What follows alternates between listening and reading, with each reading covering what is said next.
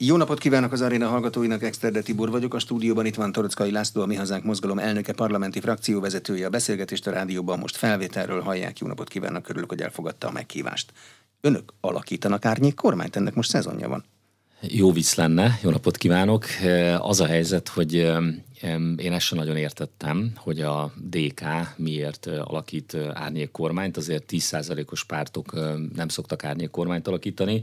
Ráadásul a, a, az elmúlt hónapok felmérései alapján a, a DK jelenleg leginkább a Mi Hazánk mozgalommal, tehát velünk versenyez, a, az ellenzék oldal legerősebb pártja titulusért, és nem a fidesz mert egyenlőre bár a Fidesztől valóban sok szavazó lemorzsolódott az elmúlt hónapokban, és valószínűleg jóval több fog még a következő időszakban de egyenlőre stabilan őrzi a, a vezető helyét, tehát messze van még a DK attól, hogy kormány tudjon alakítani, és felmerült bennem a, a gondolat, hogy a mi hazánk is alakítson árnyék kormányt, azt hiszem, hogy komikussá tenni ezt az egész helyzetet. De amit Ezért mondasz, nem pont, tesszük meg. Nem tesszük pont meg. mellette érvel, hogyha a DK, amelyikkel önök konkurensnek érzik magukat, megcsinálja, ez végül is egy magyarországi innováció, itt még sose volt ilyen Angliában évszázados hagyománya van, de nálunk nincs. Akkor ezt érdemes megfontolni. De akkor megfontolták és elvették bevetették? Hát 2007-ben, 2007-ben, pont a Gyurcsány kormány időszaka alatt mi csináltunk egy, egy tulajdonképpen egy nem árnyék, nem csak árnyék kormányt, hanem egy, egy árnyék országot, ugye még a tüntetőkkel, Budaházi Györgyel és másokkal. Tehát volt már ilyen egyébként Magyarországon, ez meg egy magyar hungarikum volt 2007-ben, de, de valóban pártként azt gondolom, hogy, hogy komikus lenne, hogyha mi is most árnyék kormányt alakítanánk, annak ellenére, hogy a saját tagjaink közül is tudnék most felállítani árnyék kormányt, tehát nem is kellene külső szakértőket keresni, pedig, pedig nagyon sokat szeretnénk, és azért arról beszéltem a hétvégi kongresszusunkon is, hogy, hogy bizony el kell kezdeni készülnünk a kormányzásra, még akkor is, hogyha tisztában vagyok a realitásokkal, tisztában vagyok azzal, hogy jelenleg 9-10 százalékos pártként mérnek minket, de hogyha azért azt nézem, hogy mindezt milyen rövid idő, rövid idő alatt értük el, és, és milyen gyorsan erősödik a, a mi hazánk mozgalom, és látva azt a világpolitikai folyamatot, ami zajlik, illetve látva a magyarországi politikum helyzetét, akkor itt tényleg olyan nagy bajok lesznek a következő egy-két éven belül, hogy, hogy akár előállhat egy olyan helyzet, hogy a mi hazánknak készülődnie kell a kormányzásra, és nyilván nem lehetünk olyan felelőtlenek, hogy egy ilyen helyzetben akkor, akkor kezdünk el gondolkodni azon, hogy egyébként mit kezdenénk az egészségügyel, az oktatásügyel, tehát kellenek szakemberek, keressük azokat a szakembereket, akikkel tudunk beszélgetni arról, hogy Magyarországot hogyan lehetne jobbá tenni, vagy jobban kormányozni, de egyébként a saját tagjaink közül is ki tudnék olyan kormányt, árnyékkormányt állítani, mint Gyurcsány Ferenc. Uh-huh. Tehát most ott tartanak, hogy szakterületeket próbálnak telj, saját tagságból és a szakértői együttműködésekkel lefedni, hogyha erre szükség van, akkor egy struktúrával elő tudjanak állni, hogy ez vagyunk mi? Pontosan 19, illetve talán már 20 kabinetünk van, folyamatosan alakulnak a, a kabinetek, és éppen a mai napon kezdtük el a, a szervezését annak, hogy minden egyes szakmai kabinetünkkel tudjak találkozni, tehát elég komoly munka folyik az egészségügytől kezdve, például az energetikáig. Ugye a nyár elején, nyár közepén készítettem egy, egy interjút dr. Pec Ernővel, azzal a, a nyugalmazott energetikai szakemberrel, aki a Paksi atomerőmű korábbi vezérigazgatója volt a 90-es években, egy elképesztő koponya, hatalmas tudással rendelkezik, és ő elmondta, hogy például az energetikai válság okai azok nem kizárólag az ukrajnai háborúban keresendők, hanem ő maga is már 5-6 évvel ezelőtt, és a Magyarország legkomolyabb energetikai szakemberei elmondták azt, hogy az az irány, amit például Brüsszel kitalált, az az úgynevezett klímapolitika, illetve zöld politika az elhibázott, mind a mellett egyébként, hogy mi környezetvédő zöld párt vagyunk,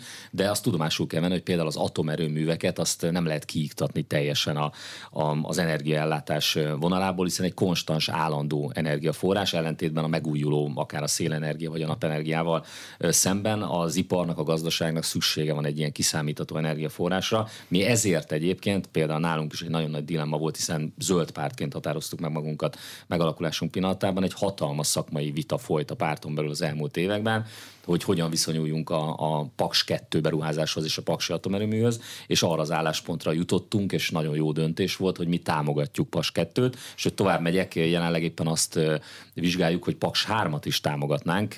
Éppen a gondunk az, és ezt mondtam Orbán Viktornak a parlamenti vitánk során, hogy a kormány hibája miatt 2023-tól, tehát az előttünk álló esztendőtől még nem tud Paks 2 működni üzemidő meghosszabbítást is emiatt támogattunk, de sokkal jobb helyzetben lennének most a magyarok, hogyha Paks 2 már működne. Energiapolitikáról is fogom majd kérdezni kicsit később, de maradnék még egy picit a pártpolitikánál. Most, hogy a, a Jakab Péter a Jobbikból távozott, de mivel országgyűlési képviselő, van parlamenti képviselete, és úgy tűnik, hogy lehet, hogy lesz valami pártja is. Ez nem fogja az önök oldalán lévő szavazatokat tovább szeletelni? Vagy nem tartott? Mm, nem, nem így, én nem így működöm, tehát a, a, majd azt meglátjuk, hogy, Jakab Péter mire lesz képes, mert nyilván ez egészen más pártot létrehozni, mozgalmat létrehozni. Én, én éppen azt láttam Jakab Péter esetében, hogy, hogy ez a fajta tehetség vagy képesség hiányzik belőle, tehát remek szónoklatokat tud tartani, de egészen más egy, egy mozgalmat, egy akár egy települést vezetni. Szerencsére nekem az elmúlt húsz évben ebből, ebből sok jutott, tehát voltam civil mozgalomvezető, voltam polgármester, közel kilenc évig pártelnök, korábban ugye párt alelnöke. Én azt gondolom, hogy, hogy nagyon-nagyon sokat kellene neki ahhoz tanulni, hogy, hogy egy pártot, egy mozgalmat fölépítsen, és aztán utána az ne hulljon mondjuk darabjaira, mint ahogy most a jobbik darabjaira hullott, illetve hullik szét. De ettől függetlenül, hogyha ha sikerül neki létrehozni egy pártot, egy mozgalmat, hát akkor sok sikert neki, minden, mindenki kipróbálja magát a politikában, nem ez az, ami, ami engem érdekel, nem erre fókuszálok, hanem arra, hogy milyen helyzet van Magyarországon, milyen problémákkal szembesülnek a magyarok jelenleg, milyen problémákkal szembesülnek tágad, tág, tágabb értelemben a civilizációnkhoz tartozó népek, azon belül Európa. Ezek a gondolatok foglalkoztatnak engem, és erre próbálunk olyan megoldásokat találni, amit úgy tűnik, hogy a kormány egyelőre nem akar tőlünk elfogadni, hiszen ugye ezt is elmondtam most a, a hétfői plenáris ülésnapon, hogy, hogy hát úgy tűnik, hogy miközben a kormány most bejelentette, hogy nemzeti konzultációt indít, valójában ő nem akar a nemzettel konzultálni. Ez már ugye kezdődik azzal, hogy a parlamentben nem fogadja el az ellenzék részéről érkező javaslatokat, és itt nem lehet arra hivatkozni, mint hogy a parlamentben hallhattuk, hogy ugye kiderült, hogy a a balliberális oldalt, az Egyesült balliberális ellenzéki oldalt Amerikából finanszírozták, amit egyébként én óriási botránynak tartok, vagy akár a Datadat Kft. szerepét, ugye Bajnai Gordonhoz köthető cég, amely szintén az Egyesült Államokba vezet, én óriási botránynak tartom. Parlamentben is elmondtam, hogy képzeljük el, játszunk el a gondolattal, hogy kiderülne, hogy az oroszok finanszírozták valamelyik pártnak a kampányát, micsoda Volt világ, világ képviselő, akit az oroszok botrány. finanszíroztak, épp most kapott öt év letöltendő fegyházbüntetést.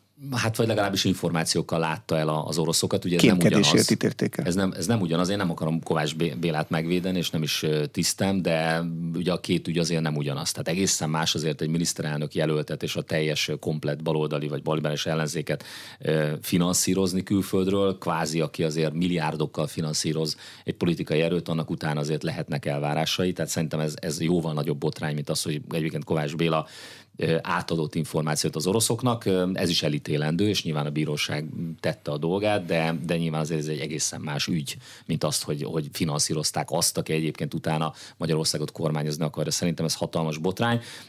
Ebben egyetértünk egyébként a, a kormányal, csak ugye a mi esetünkben nem lehet erre hivatkozni. A mi hazánk mozgalmat semmilyen külföldi erő nem finanszírozta, sőt oligarchák sem finanszíroztak, és most sem finanszíroznak minket. Ennek ellenére egyetlen egy konkrét javaslatunkat sem fogadja el a kormány.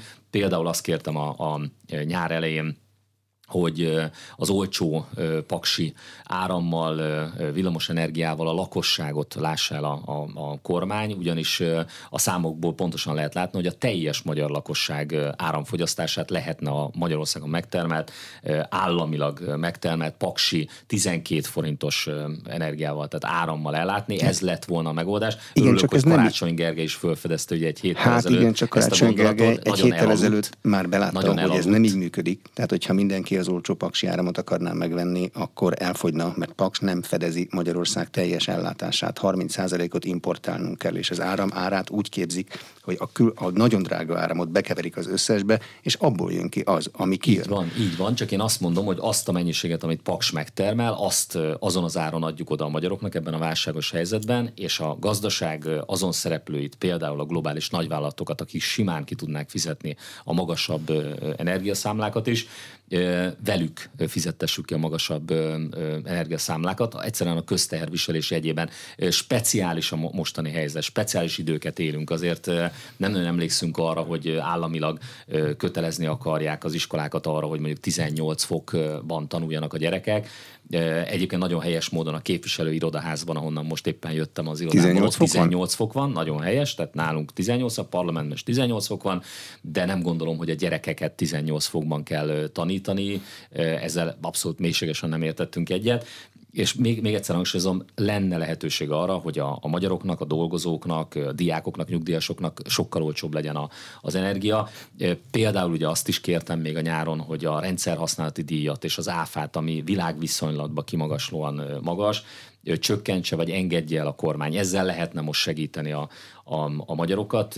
Egyiket sem fogadta meg a kormány, sőt nem, hogy nem fogadta meg ezeket a javaslataimat, hanem pont, pont ellenkező az, amit tett a, a kormány. Három és félszeresére emelte már ugye júliusban a, az áram esetében az átviteli, tehát a rendszerhasználati díjon belüli árat, illetve most októberben most jelentették hogy a gáz esetében ugyanezt tervezik illetve hát az ÁFA, az ÁFA-val kapcsolatban pedig azt mondta most Orbán Viktor miniszterelnök nekem a parlamentben, válaszolva, hogy az pedig azért nem csökkentik és nem engedik el az energiaszámlák esetében sem, mert abból fedezik a rezsicsökkentést. Hát ugye ez egyrészt nem igaz, tehát a teljes áfa bevétel az nem csak arra megy, másrészt pedig nonsens, amit mondott nekem a miniszterelnök, mert hát tulajdonképpen az azt jelenti, hogy először beszedik a magyar emberektől ezt a pénzt, utána pedig visszaadják, és mindezt ugyanúgy a rezsi keretében teszik, teljesen nonsens, meg tudná tenni a kormány, millió ezer lehetőség van arra, ezeket is felsoroltam, hogy hogyan lehetne átcsoportosítani a költségvetésen belül,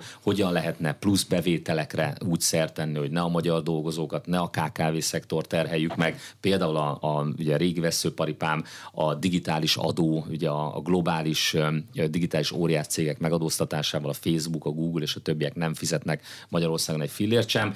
Na erre a felvetésemre Orbán Viktor nem is válaszol. Tehát mindenre Fogja? válaszolt, erre nem válaszolt. Foglalkoznak azokkal az egykori jobbikosokkal, akik most önkormányzatokban választott és felelős tisztséget visznek, csak közben kimorzsolódott aluluk a párt.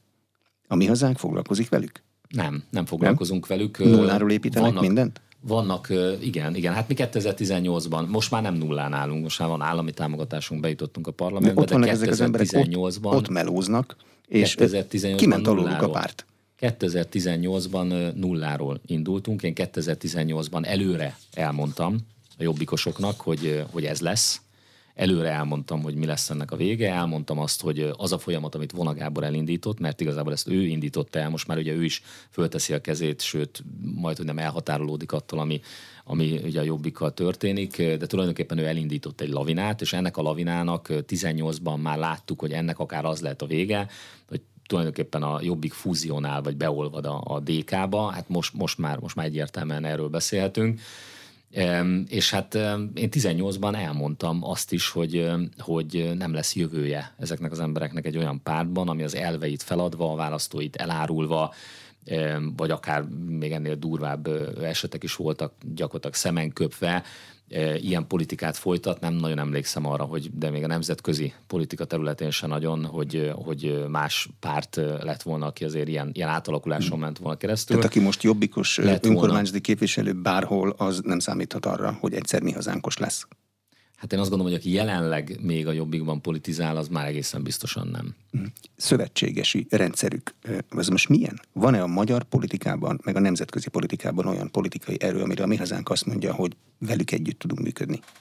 Hát a nemzetközi térben keressük a szövetségeseinket elsősorban. Magyarországon mi az első pillanatban elmondtuk, hogy, hogy nekünk azért nincs szövetségesünk, civilek. Tehát a civilek és az emberek a szövetségeseink, de a pártok között azért nincsenek szövetségeseink, mert azzal a két pólusú politikai rendszerrel, ami tulajdonképpen egy, egy váltó, politikai váltógazdaság volt, eh, ahol a Fidesz és a balliberális oldal egymásnak adta a kilincset, eh, ott mi egyik oldallal sem vagyunk megelégedve, egyik oldal sem tartjuk elfogadhatónak, sem a Fideszt, sem ezt a balliberális oldalt.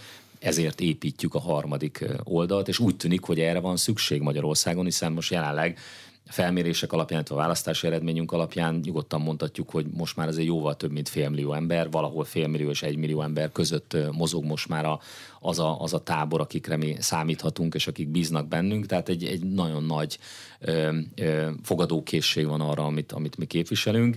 Nemzetközi politikában? A nemzetközi politikában viszont kellenek szövetségesek, és itt egy nagyon érdekes dolgok történnek. Ugye én az elmúlt években is próbáltam a régi meglévő kapcsolataimat kicsit megmozgatni, és nagyon érdekes falakba ütköztem, mert ugye a korábbi tevékenységem alapján, főként a polgármesteri munkám során Európa nagy hasonló gondolkodású, tudom azt, hogy nemzeti pártjaival kapcsolatba kerültem, jöttek ugye főleg a kerítés, a migráció miatt nagyon sokan meglátogattak Flams Belang például Belgiumból, hogy csak egyet említsek, de, de ugye Donald Trump kampánycsapatából voltak még 2016-ban nála másodalmon.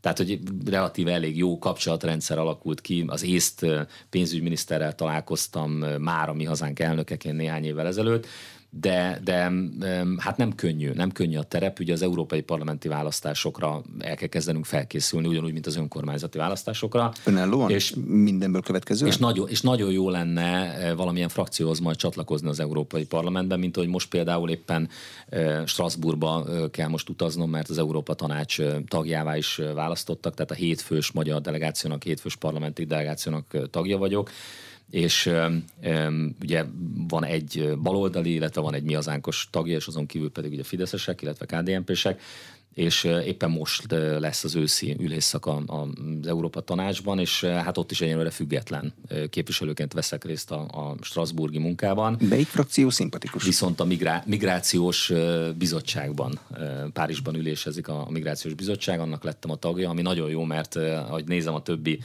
bizottsági tagot az Európa Tanácsban, senkinek nincs olyan közvetlen tapasztalata, mint, mint nekem. Ugye, De melyik frakció szimpatikus az Európai Parlamentben? Hát nem biztos, hogy a meglévő frakciókat kell választanunk, mert pont ezt akartam mondani, hogy valószínűleg egy újat kell létrehoznunk. Ehhez hét országból kellenek pártok, tehát nem, nem egyszerű a feladat.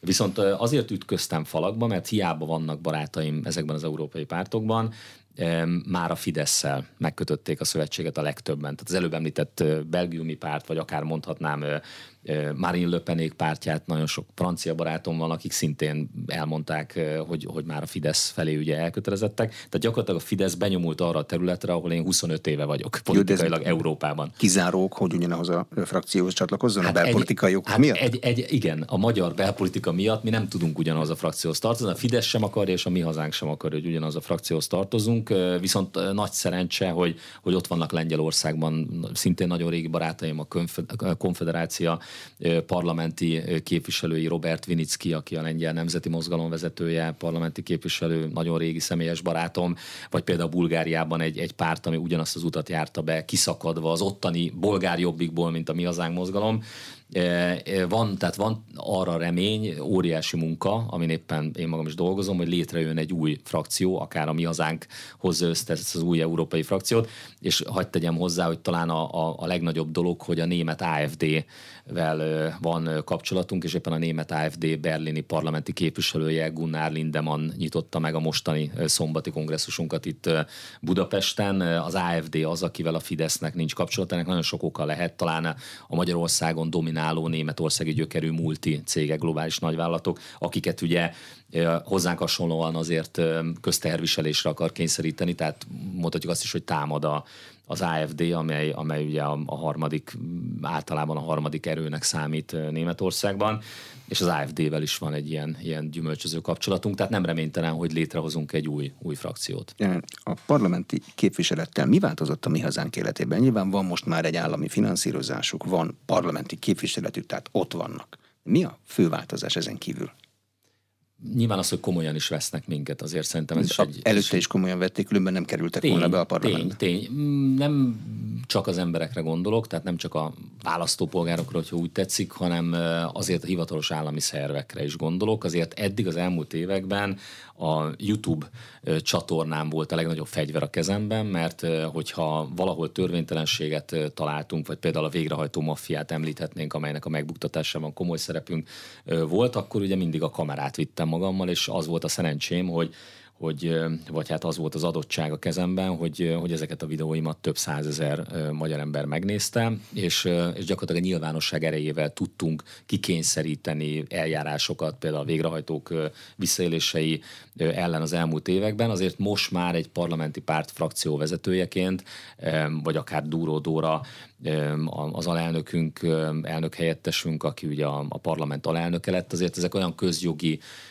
méltóságok, ami, amivel azért nyilván, nyilván azért könnyebben tudunk föllépni, akár élnek visszaélések, vele? Tehát visszaélések esetében. Élnek ezzel, hogy előveszik a képviselő igazolványt, vagy már nem is kell hozzá? Nem, hát éppen ma voltam egy bírósági tárgyaláson Szegeden, mert bíróság elé citálták az ásodhalmi mezőröket, és ugye még akkor én voltam ráadásul a munkáltatójuk, amikor ugye ők migránsokat, illegális törvénytelenül betörő, sokszor felfegyverzett migránsokat állítanak meg, és hívják a rendőröket, ugye hivatalos személy a mezőre ezt hozzá kell tenni, fegyvere van, bilincsehet, hivatalos személynek számít, és a TASZ bejelentés alapján a rendőrség megbírságolta a mezőröket, ezzel ők nyilván ellent mondtak, és nem fogadták ezt el, így aztán bírósági eljárás lett. Ma volt egy három órás bírósági tárgyalás, éppen mentem be a bíróság épületébe, és akkor ott az őrök kérdezték, hogy élek a mentelmi jogom, mert akkor ugye nem kell átmennem a, a detektoros kapun, és nem fognak, nem tudom, átnézni. Én még akkor sem éltem, ma sem éltem a bíróságon a mentelmi jogommal. Ugye mi vagyunk az egyetlen párt, amely azt mondja, hogy, hogy el kell törölni a politikusok esetében a mentelmi jogot, mert nagyon sokan ezzel visszaélnek. Tehát nem, nem, nem így használjuk a, a lehetőséget, hogy... Ön néző lehet a nyilvános tárgyaláson, vagy Igen, tanú? engem most kiküldtek, mert azt mondták, hogy tanúként szerepeltem ebben az ügyben, mint hogy a munkáltatójuk, a mezőrök munkáltatója voltam polgármesterként, de hát ezt vérlázítónak tartom. Egyébként helyben hagyták a mai bíróság első fokon, helyben hagyta azt, hogy, hogy, hogy 20-30 ezer fontos pénzbírságra ítélték a mezőröket, mert azt mondják, hogy, hogy a mezőrnek nem feladata, pedig hát ugye egy konkrét ügy volt a, a, az egyik YouTube-os videóm alapján jelentett föl minket kvázi a TASZ, mert ugye lehet látni a videómban is, hogy és tanúként is ott voltak a vadászok, vadászok hívták fel a mezőröket, hogy, hogy éppen most teszik tönkre a, a terményeket, meg most ö, kaplatnak át a, a, a, a, nem tudom, az erdőn a migráns csoport, és zavarják szét a vadakat, és a többi, és hogy jöjjenek a mezőrök, hát ez volt a dolga a mezőröknek, és most ezért e, egy olyan eljárásban alázták meg a, a mezőreinket, eh, ahol vádlottnak szólították őket ma, ahol eh, megkérdezték, hogy a vádlottak az utolsó szójogán mit szeretnének elmondani, és ők elmondták, hogy továbbra is szeretnénk a hazánkat szolgálni, és Csak a törvénytisztelő magyarokat megvédeni. És természetesen fellebbezünk. Járni. Nyilván a mi hazánk mozgalom jogi védelmet ad, én személyesen kifizetem a a mezőreink helyett a pénzbüntetést. Tehát vérlázítónak tartom, hogy, hogy ez Magyarországon megtörténhet. Miközben egyébként a kormány azzal a propagandájával nyeri sorban a választásokat, hogy ő megvédi ettől az illegális migrációtól Magyarországot. De Botrány. ez a propaganda öntől sem volt idegen. Ásathalmon. Hát csak ez nem propaganda, hanem mi ott tesszük. Tehát mi ott élünk, és mit csináljuk, és mint a kerítés ötletadója, határkerítés ötletadója, én azt gondolom, hogy mi nagyon sokat tettünk is azért, hogy, hogy ezt az illegális migrációt kezeljük, de, de sajnos a, a jelenlegi törvények nem nyújtanak megoldást, ugyanis jelenleg nem más zajlik, mint hogy a rendőrök, vagy most majd a határvadászok, akiket elfognak, akik egyébként törvénysértettek, lövöldöznek a, a rendőrökre a határon, közzáport zúdítanak rendszeresen most már a, a rendőrökre, utána őket vissza kell kísérni a szerb oldalra, a kerítés másik oldalra, és három óra múlva újra jönnek. Most már képviselő törvénykezdeményezési joga van, ha összegyűjti a megfelelő Ezen vagyok. Építenek saját médiát, vagy elég néhány százezer ember a YouTube-on meg a Twitteren? Most, hogy Facebook nincs. Politikai pártnak mindig szüksége van médiára, különösképpen szüksége van egy olyan pártnak, mint a Mi Hazánk mozgalom, amelyet folyamatosan cenzúráznak. Ugye a, a kormányzati vagy kormányközeli médiában alig tudunk megjelenni, nagyon ritkán. Nyilván olyan ügyekben behívnak, ami mondjuk érdeke a, a kormánynak, amikor a kormányt kritizáljuk, akkor nyilván nem szólalhatunk meg, tehát a kormányzati médiában nem nagyon tudunk szerepet kapni. Ugyanezt el tudom mondani a balliberális oldalra, vagy inkább úgy mondanám, hogy a, a, a globális vagy globalista médiára, mint mondjuk az RTL klub. Én, én még egyetlen egyszer nem jártam az RTL klubban, hiába vagyok most már parlamenti frakcióvezető. Tehát azt látjuk, hogy, hogy a közösségi média elsősorban a legfontosabb tér, ahol, ahol tudjuk a hangukat hallatni, csak hát ott pedig megtörtént velünk az, ami hát azóta talán Donald Trump mondhatja magáról, hogy hasonlóan keresztül ment, hogy, hogy nem csak, hogy cenzúráznak minket, törölték a, az oldalainkat, hanem, hanem én továbbra is tiltott személy vagyok. Tehát ezt a beszélgetést sem oszthatja meg valaki mondjuk a Facebookon, mert ugye kaphat érte egy tiltást, vagy ami szerintem ennél sokkal súlyosabb, egy parlamenti közvetítés nem tud megosztani, ahol én, én látszódom, vagy megszólalok. Azért azt gondolom, hogy ez mindenképpen botrány. Jó, de ez jó régóta Tehát így van, ez nem ment előre semmit a Facebookon? 2019 óta semmi nem változott. De Pedig hát folyik a per. Megkeresték, per, perlik, és kész, a, ennyi? Így van, így van, így van. Így van. Sajnos nem változott semmi. Hát azért, azért azt ne felejtsük el, hogy a, a Facebook nagyobb hatalom, mint a kormányok. Tehát azért, amikor egy hivatalban lévő amerikai elnökkel megtehetik, hogy törlik, tiltják, és, és gyakorlatilag bármit megtehetnek ellene, miközben ugye amerikai gyökerű globális vállalatokról beszélünk, akkor látszik, hogy, hogy a kormányoknál nagyobb hatalom van ezeknek a globális nagyvállalatoknak a, a kezében, valójában ők irányítják a, a politikát, csak én ezt nem vagyok hajlandó elfogadni, ezért harcolok a, a Facebookkal, és nagyon sok globális nagyvállalattal. De most is. mivel pótolja YouTube és Twitter? Ez a hát, kettő, vagy csinálnak egy saját csatornát, esetleg hagyományos médiát, újságot? De elsősorban a YouTube csatornámmal és kényszerűségből lettem Magyarországon az egyetlen olyan politikus, aki, aki ilyen igazán nagy YouTube csatornát felépített, de, de hozzá kell tennem, hogy nagyon hatékony. Tehát a YouTube az, az egyébként egy nagyon jó felület, és azért egész más, amikor megnéznek egy 20 perces videót, mint, mint hogy mondjuk egy, egy fotót lájkolnak, ahol mondjuk a kiskutyámmal vagy éppen a gyermekeimmel vagyok. Ez egy ez politikai szempontból talán még hasznosabb is a, a videó. De érzi, hogy ilyenkor elérhet olyanokat, akiket egy kutyás vagy parizeres poszttal nem? Na, az is elérheti természetesen, az is elérheti. Én inkább arra gondolok, hogy, hogy egy videó, és itt talán nem a YouTube-on van a hangsúly, hanem magán a videón. Tehát aki végignéz egy 20 perces oknyomozó anyagot, ami, amiben részletesen feltárom, vagy feltártam évekkel ezelőtt, hogy hogyan működik a végrehajtó maffia mondjuk Magyarországon, akkor, akkor az az ember, aki ezt végignézi, az, az meggyőződhet arról, hiszen folyamatosan bizony, bizonyítékokkal támasztok alá mindent, hogy, hogy hát tényleg itt van egy végrehajtó maffia. Akkor, amikor ugye még ez nem robbant ki ez az az ügy Magyarországon, már akkor beszéltem erről. Tehát nyilván ebből a szempontból mondtam, hogy hatékonyabb, csak mondjuk a YouTube-on megnéznek két-háromszáz ezeren egy ilyen videót, a, a Facebook oldalamon annak idején megnézték ugyanezt a videót mondjuk egy millióan. Tehát azért ez egy, ez egy különbség. A Facebook megkerülhetetlen Magyarországon. Vannak olyan országok, ahol megkerülhető, van olyan ország, ahol betiltották, mint mondjuk Oroszország, de Magyarországon a Facebook ural mindent a Facebook a legnagyobb közösségi média, TikTok jön fölfelé, csak a TikTokon nem lehet nagyon komoly politikai tartalmat közvetíteni, bár egyébként én használom a TikTokot is, mert fiatalokhoz tudok eljutni. A szavazatok száz százalékával választották újra a Mi Hazánk elnökévé a harmadik kongresszuson. Nem rémült meg egy kicsit ettől a száz százaléktól? Még a hazafias névfront idejében sem volt száz százalékos választás. Nem, inkább óriási megtiszteltetésnek veszem, és nagyon jól esik.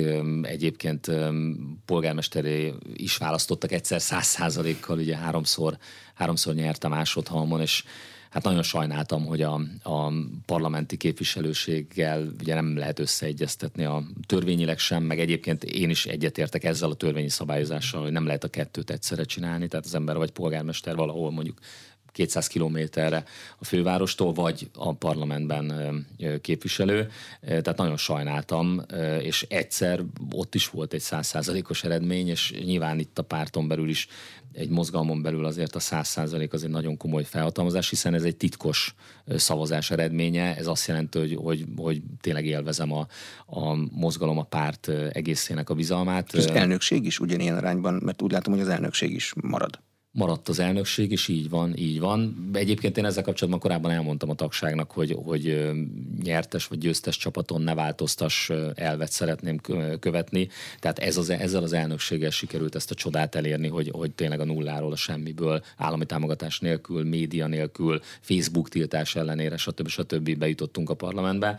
Tehát én azt gondolom, hogy most nincs itt az ideje cserélni. Szerintem ez egy, ez egy jó csapat, ez az elnökség, de, de természetesen ez változhat. Tehát nyilván egy, nem állandó egy elnökség egy, egy párt életében, de természetesen ez azért, azért ez egy óriási felhatalmazás, egy, egy legitimáció, és rendkívül jó érzés, amikor, amikor azt látom, hogy, hogy ott van mellettem, ott van mögöttem az egész mozgalom, de hozzá kell tennem, hogy ez, ez nem, hogy, nem, hogy nem rossz érzés, hanem ugye ez azt jelenti, hogy Magyarország legegységesebb politikai pártja vagyunk jelenleg, mert hogyha azért ránézünk a Fideszre, látjuk a Fideszen belül a törésvonalakat, nagyon komoly törésvonalak vannak a Fideszen belül. Ha ránézünk a, a DK-ra, akkor, és direkt ezt a két pártot emeltem még ki, mert ennek a kettőnek van még egy stabil elnöke, akkor azért látjuk, hogy a DK-n belül is vannak problémák, de azért a, a többi párt esetében viszont azt mondhatjuk, hogy ott nincs stabil vezető, nincs stabil elnök, sőt a legtöbb párt esetében az átlag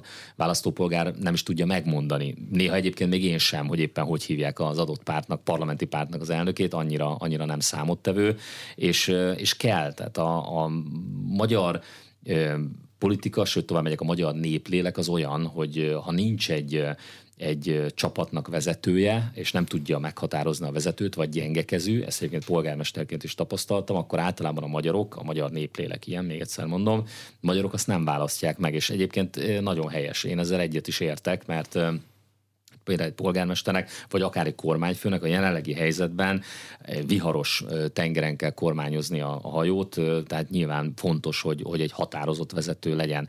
És ha a mozgalom úgy érzi, hogy, hogy bennem megtalálta az alkalmas vezetőt, akkor ez nyilván egy, egy, egy rendkívül jó érzés és erőt ad hm, Viszont ehhez, nem a, lehet ehhez a harchoz. Százszázalékos elnöknek nem lehet sehova se telepíteni a felelősséget. Bármi baj van, azt rajta fogják számon kérni. Ez, ez így van, ez így van, ez így van. De egyébként ezt polgármesterként is megtanultam. Tehát a, a, ez még Budapesten is így van, vagy mondjuk egy nagyvárosban, mint Szeged, hogyha az ember belefut a, a reggel a reggeli csúcsban a kátyúba. A polgármester A polgármester édesanyját szokták szídni. Független attól, hogy, hogy valószínűleg a polgármester nem is tud arról a kátyúról, hanem a beosztottjának, a beosztottjának a beosztottja mondjuk elkövette azt a hibát, hogy nem vette észre azt a kátyút, de én polgármesterként sem tiltakoztam ez ellen soha, mert, mert igenis a polgármester felelőssége az, hogy olyan vezetőket nevezzen ki, akik esetében, ha végigmegy mondjuk ezen a láncolaton az ember, akkor nem talál hibát. Tehát igen, egy polgármesternek, úgy tetszik, benne van a fizetésében, egy pártelnöknek is benne van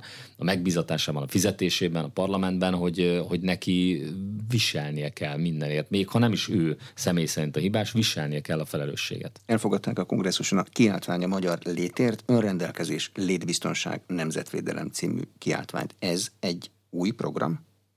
vagy egy a korábbi program finomítása, Ez vagy a aktualizálása? Ez a programnak a folytatása, hiszen a kiáltvány az pontosan arról szól, hogy először is definiáljuk magunkat, tehát mi nem akarunk világfiak lenni, nem akarunk világpolgárok lenni, mi büszkék vagyunk arra, hogy magyarok vagyunk, büszkék vagyunk arra, hogy ehhez a civilizációhoz tartozunk, tehát kicsit kilépve a Kárpát-medencéből tágabb értelemben is meghatározzuk magunkat, és azt is elmondjuk, hogy mi védeni akarjuk a magyarságunkat, védeni akarjuk ezt az európai vagy eurázsiai civilizációt, ahova tartozunk, és szeretnénk, hogyha békesség lenne, és nem háborúval, és gazdasági és fegyveres háborúval szétvernék egyébként jelenleg ezt a civilizációt, és az emberül Európát.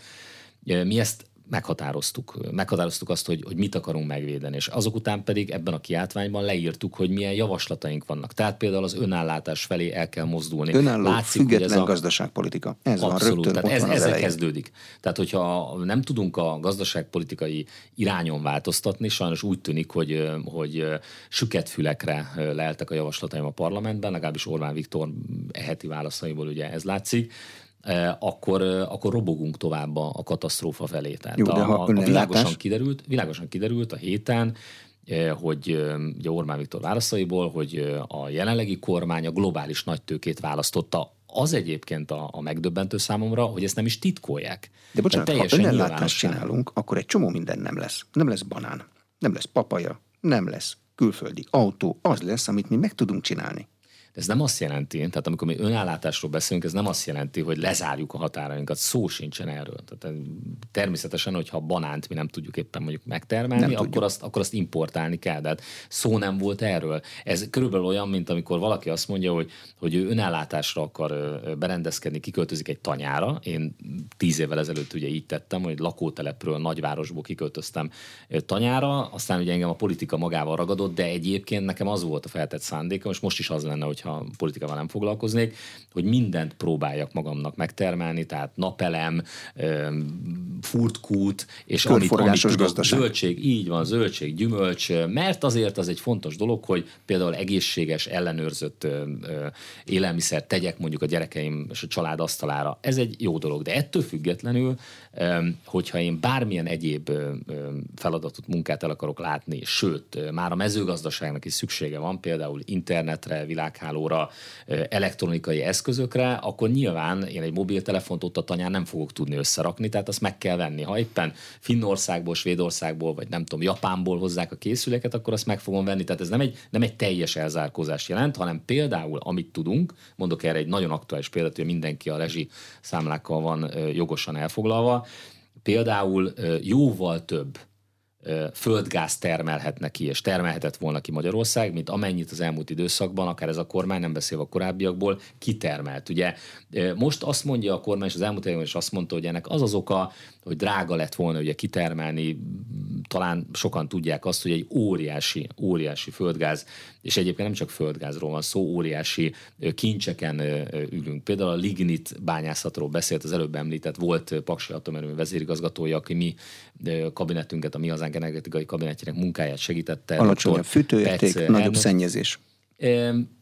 Benne van, ez is benne van természetesen. És egy zöld párt csak elvileg amikor, igen, ezzel... igen ezért, ezért nem lobbiztunk mellette. Azért mondjuk most, hogy, és a Mátrai erőmű kapcsán is, azért mondjuk most azt, hogy mégiscsak kell a lignit bányászattal is foglalkozni, ha már egyszer van lignit Magyarországon, azért kell erről beszélni, mert nagyon nagy a baj és átmenetileg gondoljuk azt, hogy mindenféleképpen a hagyományos energiaforrásokhoz is hozzá kell nyúlni. De nekünk van arra koncepciónk, hogy hosszú távon, amikor ki kerülünk majd ebből a mostani katasztrofás helyzetből, mit kell tenni. Tehát például visszatérve a földgázra, fokozni kell a kitermelést. Óriási kincs van alattunk, és ezzel nem nagyon foglalkozott a kormány, hogy tovább megyek. A kormány, tehát politikai döntéseket teremtettek olyan helyzetet, hogy aki belevágott volna a kitermelésbe, annak nem érte volna meg. Ezek politikai döntések voltak, tehát nem a természet kényszerítette bele minden a tőkét esetben. Ahhoz, hogy nehezebb körülmények között más geológiai mintázatokból földgázt célszerűen ki lehessen venni. Ezt egy magáncég ezt úgy számolja ki, hogy megéri, vagy nem? Igen, csak a kormány segítheti azt a magáncéget. Hát azért a, a mezőgazdasági gazdálkodókat is segíti különböző támogatásokkal, a kormány pedig ezt nem akarta. Egyébként valahol megértem ezt a fajta kormányzati logikát, még azt sem mondom, hogy, hogy mondjuk 5-6 évvel ezelőtt, hogyha én kormányfő lettem volna, másként tettem volna, mert ha egyszer ott volt a stabil, kiszámítható, kifogyhatatlan és relatíve jó áron érkező orosz földgáz, akkor azt mondta a kormányzat, hogy nem foglalkozik azzal, hogy Magyarország alatt is van gáz, de az biztos, hogy most foglalkozni kell. Egyébként hozzá kell tennem, hogy a kormány ugye most fokozta, tehát körülbelül azt mondta, hogy most egy tudom, akár egy fél milliárd köbméterrel is többet fognak kitermelni Magyarországon, de jó lett volna, hogyha ha akár, akár nagyobb léptékkel is kell, mer gondolkodni a kormányzat.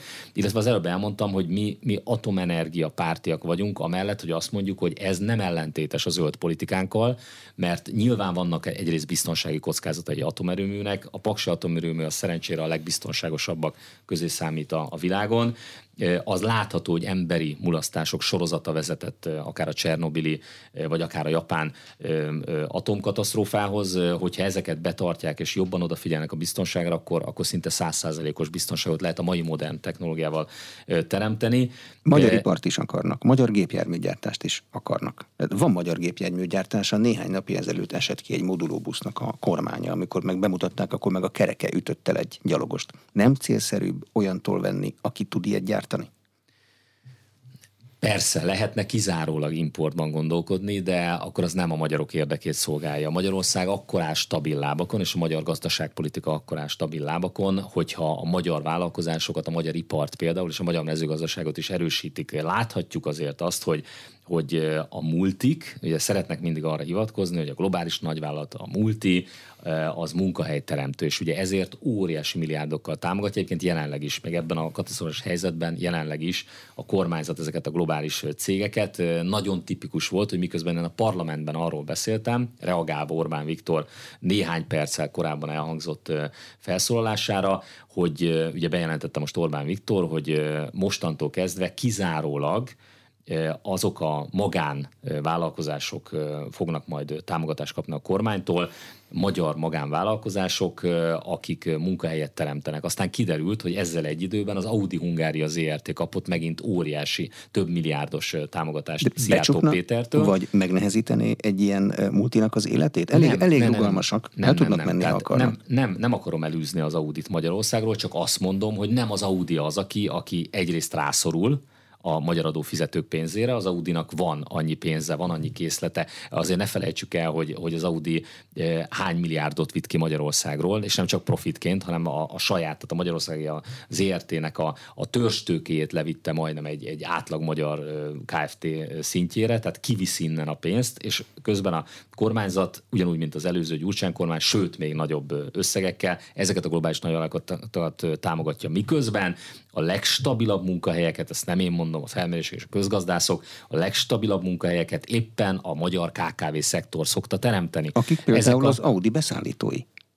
Ezért mondtam, hogy nem akarom elüldözni az Audit, hát pont ezt mondtam, tehát ez egy óriási félreértés. Én nem azt mondtam, hogy minden külföldi céget el kell Magyarországról üldözni, vagy minden globális nagyvállalatot el kell üldözni. Azt mondom, hogy nem nekik kell adni a magyar adófizetők pénzét, hanem a magyar KKV szektornak, illetve azt mondom, hogy meg kell nézni, hogy ki az, aki rablótőkeként viselkedik, ki az, aki karvajtőkeként, hogyha úgy tetszik, akinek egyszerűen az, a, az az érdeke, hogy addig itt van, ameddig kapja ezeket a támogatásokat a magyar államtól, ha neki jobban megérni, és egyébként erre az elmúlt években nagyon sok példa volt, például a háború előtt, hogy átköltöztek Ukrajnába, átvitték a gyártás támogatást Ukrajnába, vagy ugye most már elviszik akár, nem tudom, Ázsiába, vagy majd elviszik Afrikába, akkor, akkor az nem jó a magyaroknak, azt a pénzt nem kapjuk vissza, amit tíz éven keresztül mondjuk egy ilyen globális nagyvállalatnak több tíz milliárd forintot odaadtak a magyar kormányok.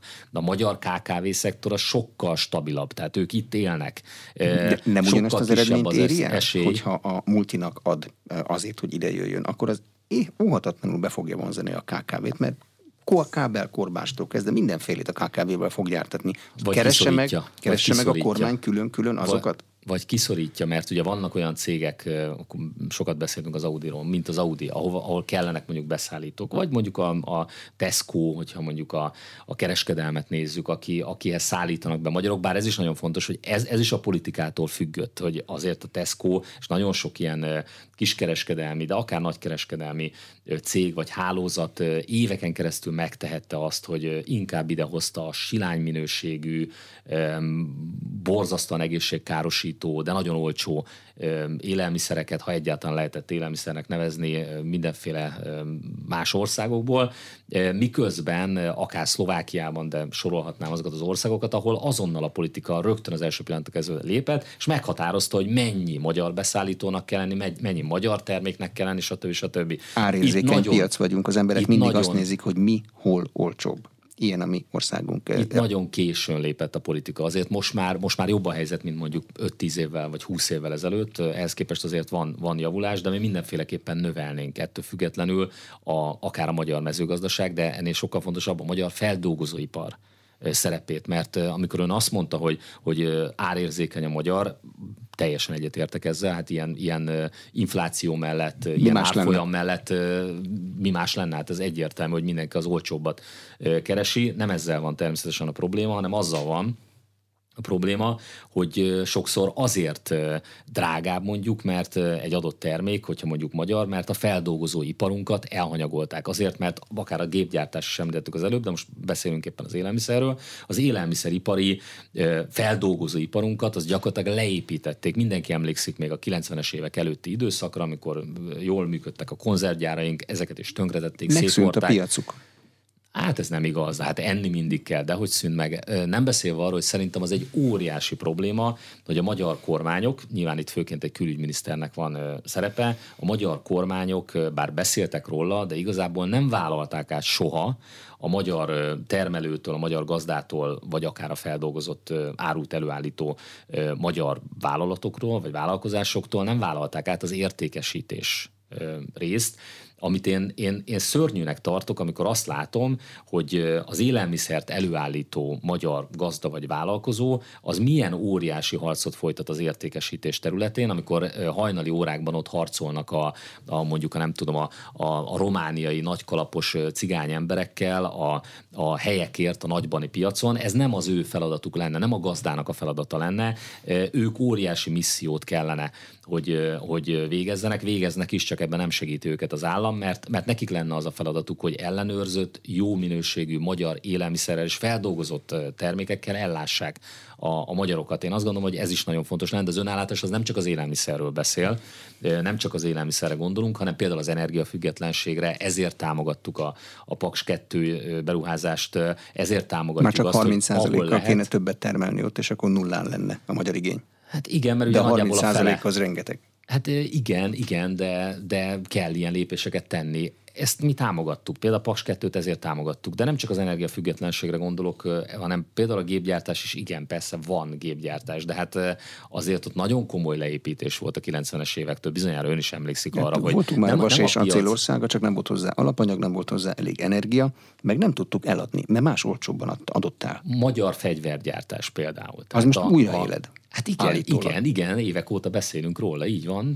Ebben is, tehát mi, mi, ami jó a magyarságnak, jó Magyarországnak, abban támogatjuk az aktuális kormányzatot. Ugye ebben is újak vagyunk, ezt elmondtuk az alakulásunk pillanatában, de ami, amiben úgy látjuk, hogy rossz, például most a rezsi politikája, a Fidesz rezsi politikája, abban viszont ádáz ellenzéke vagy ellensége is vagyunk a kormánynak, például a rendszer használati díj emelését, azt, azt messze menőkig vagy akár az áfa tartalmat messze menőkig ellenezzük, és hát megelőzzük a balliberális oldalt. Ugye most ébredezik Karácsony Gergely is, hogy, hogy ugye az energiapolitikánkat gyakorlatilag próbálják másolni, de, de nem baj, tehát ebben, ebben mi vagyunk a legkeményebb ellenzék. Ha valami jó, például a magyar fegyvergyártást talpra kell állítani, nem csak azért, mert a, a honvédelmet tudja erősíteni, hanem azért is, mert sajnos, szomorúan látjuk, hogy ennek aztán van piaca, ha már az előbb a piacot említette. Sajnos a világ nem a béke irányába halad azt mondja, hogy át kell, a program azt mondja, hogy át kell, a kiáltvány, bocsánat, azt mondja, hogy át kell gondolni az uniós és a NATO tagságot is. A NATO tagságot abban a helyzetben, amikor a szomszédban háború van,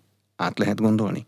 Hogyne, hát most kell leginkább átgondolni a, a NATO tagságunkat, mert jelenleg a NATO tagságunk ráncigálhat bele, sodorhat bele minket egy harmadik világháborúba. Az egyetlen védelmünk. a... Saját erőből mit tudnánk csinálni? Ma- Magyarország, tehát Magyarország nem célpont tehát sem Ukrajna nem akarja lerohanni Magyarországot, sem Oroszország, Oroszország nem akarja. itt volt már egyszer 40 évig ideiglenesen itt állomásoztak, volt egy 56-os forradalmunk, elég jól emlékszünk az, az egy teljesen más helyzet volt. Egyébként 1956-ban a szovjet vörös hadsereg vonult be Magyarországra, Budapestre. Egyébként jellemző módon jelentős részben ukrán nemzetiségűek ültek a szovjet tankokban, nem orosz nemzetiségűek, ugye ez az érdekes, mert ők közelebb voltak egyébként. Sorkatonák. Sorkatonaként is, igen, tehát ültek nyilván a tankokban, tehát nem, nem ugyanaz a helyzet, egy egészen más helyzetről beszélünk, de, de nem ez a fontos számunkra, hanem Magyarország biztonsága. Tehát amit szerettem volna a kérdésére válaszolni, hogy, hogy akik például veszélyezthet tették volna mondjuk Magyarország biztonságát, mondjuk Románia, mert volt olyan román politikus, aki azt mondta, hogy a Tiszáig fognak menni. Még egy román-magyar katonai konfliktus esetében a NATO tagság nem véd minket, hiszen Románia is NATO tagállam. De itt van mellettünk Ausztria. Ausztria példája. Ausztria, akivel ugye összeköt minket a történelem, demográfiailag az ország mérete alapján egy nagyon hasonló adottságok Legyünk semlegesek? Semleges ország, így van, ezt akartam mondani. És Ausztria, amely tagja az Európai Uniónak, de nem tagja a NATO-nak, szerintem példaértékű lehet Magyarország számára. Érdemes ezen elgondolkodni. Mi azt mondtuk, hogy újra kell értékelni. Nem azt mondtuk, hogy, hogy lépjünk ki a NATO-ból, hanem azt mondjuk, hogy nyissunk erről egy akár egy társadalmi párbeszédet. Köszönöm a tájékoztatást. Az elmúlt egy órában Torockai László, a Mi Hazánk mozgalom elnöke, parlamenti frakció vezetője volt az aréna vendége a műsor elkészítésében Módos Márton főszerkesztő vett részt. Hogyha ezt a beszélgetést érdekesnek találták, kérem, hogy iratkozzanak fel az Inforádió YouTube csatornájára. Köszönöm a figyelmet, Exterde Tibor vagyok.